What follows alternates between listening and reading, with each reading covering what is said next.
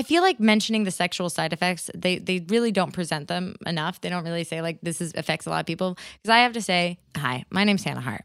I love sex. I love it. I love it. I think it's great. I love people, and I think it's great.